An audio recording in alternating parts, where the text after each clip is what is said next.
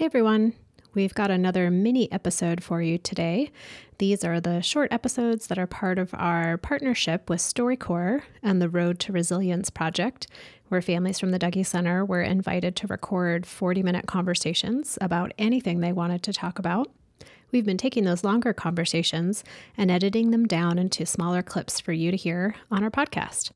So today's episode, you're going to be hearing from Ruby and Yana, who will be talking about Ruby's grandma, Reba, who died when Ruby was just a young teenager. Um, Rubes, can you tell me a little bit about your family member who passed away? Let's see. Okay, Grandma Reba was a native Koyukon Athabaskan up in Alaska, in case no one knows where that's at. She was probably the most badass person I've ever met. She could hunt, fish, bead, carve. Yeah. She was just all around just a, like the most amazing person ever. What do you miss most about Grandma Reba? I think I miss her, like, her sense of humor.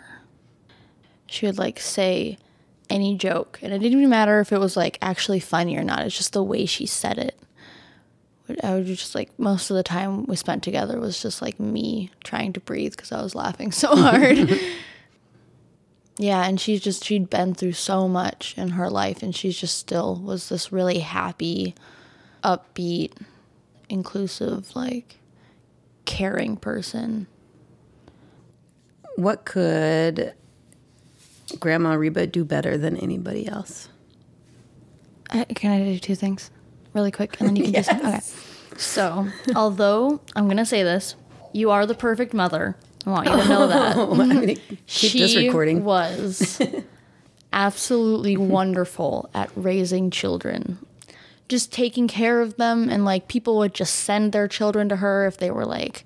if there was family problems, or they couldn't, like, have them at the moment, or the kids would come to her if they had family problems. And Grandma Reba would always be like, yes, you can you can stay here, you can be here, I will feed you, I will teach you, I will take care of you. And she was just so good at it.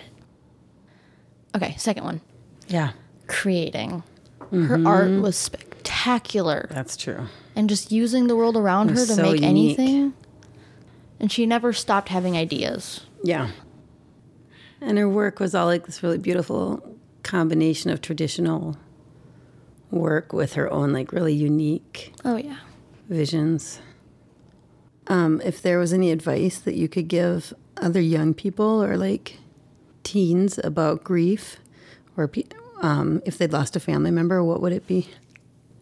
I kind of want to say that you're going to get over it, you know, like, to just roll with what happens because you'll get over it, but that's not true because I was just rolling with the blows and not talking about it, or just being like, whatever, I'll get over it.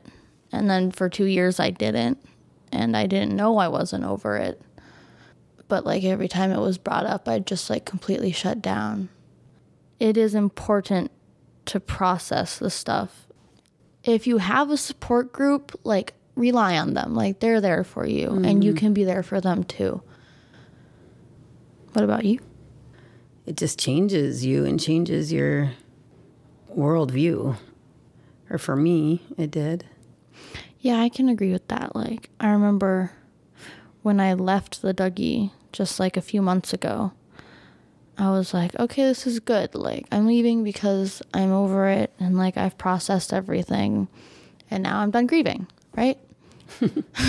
And then, like, just a few days ago, I was like, because I was like, I won't be sad again. Like, I'll just remember her and be like, that's good that she existed, and I'm happy to know her. You know, I could just appreciate her. But then, like, a few days ago, I was writing a piece about her, and I just started, like, crying over it, just reading it. And I was like, this isn't supposed to be happening.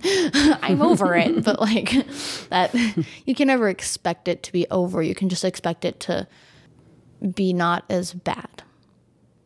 Because you're always going to miss that person. Thanks, Mama. Thanks for making me talk about it, because I don't like doing that.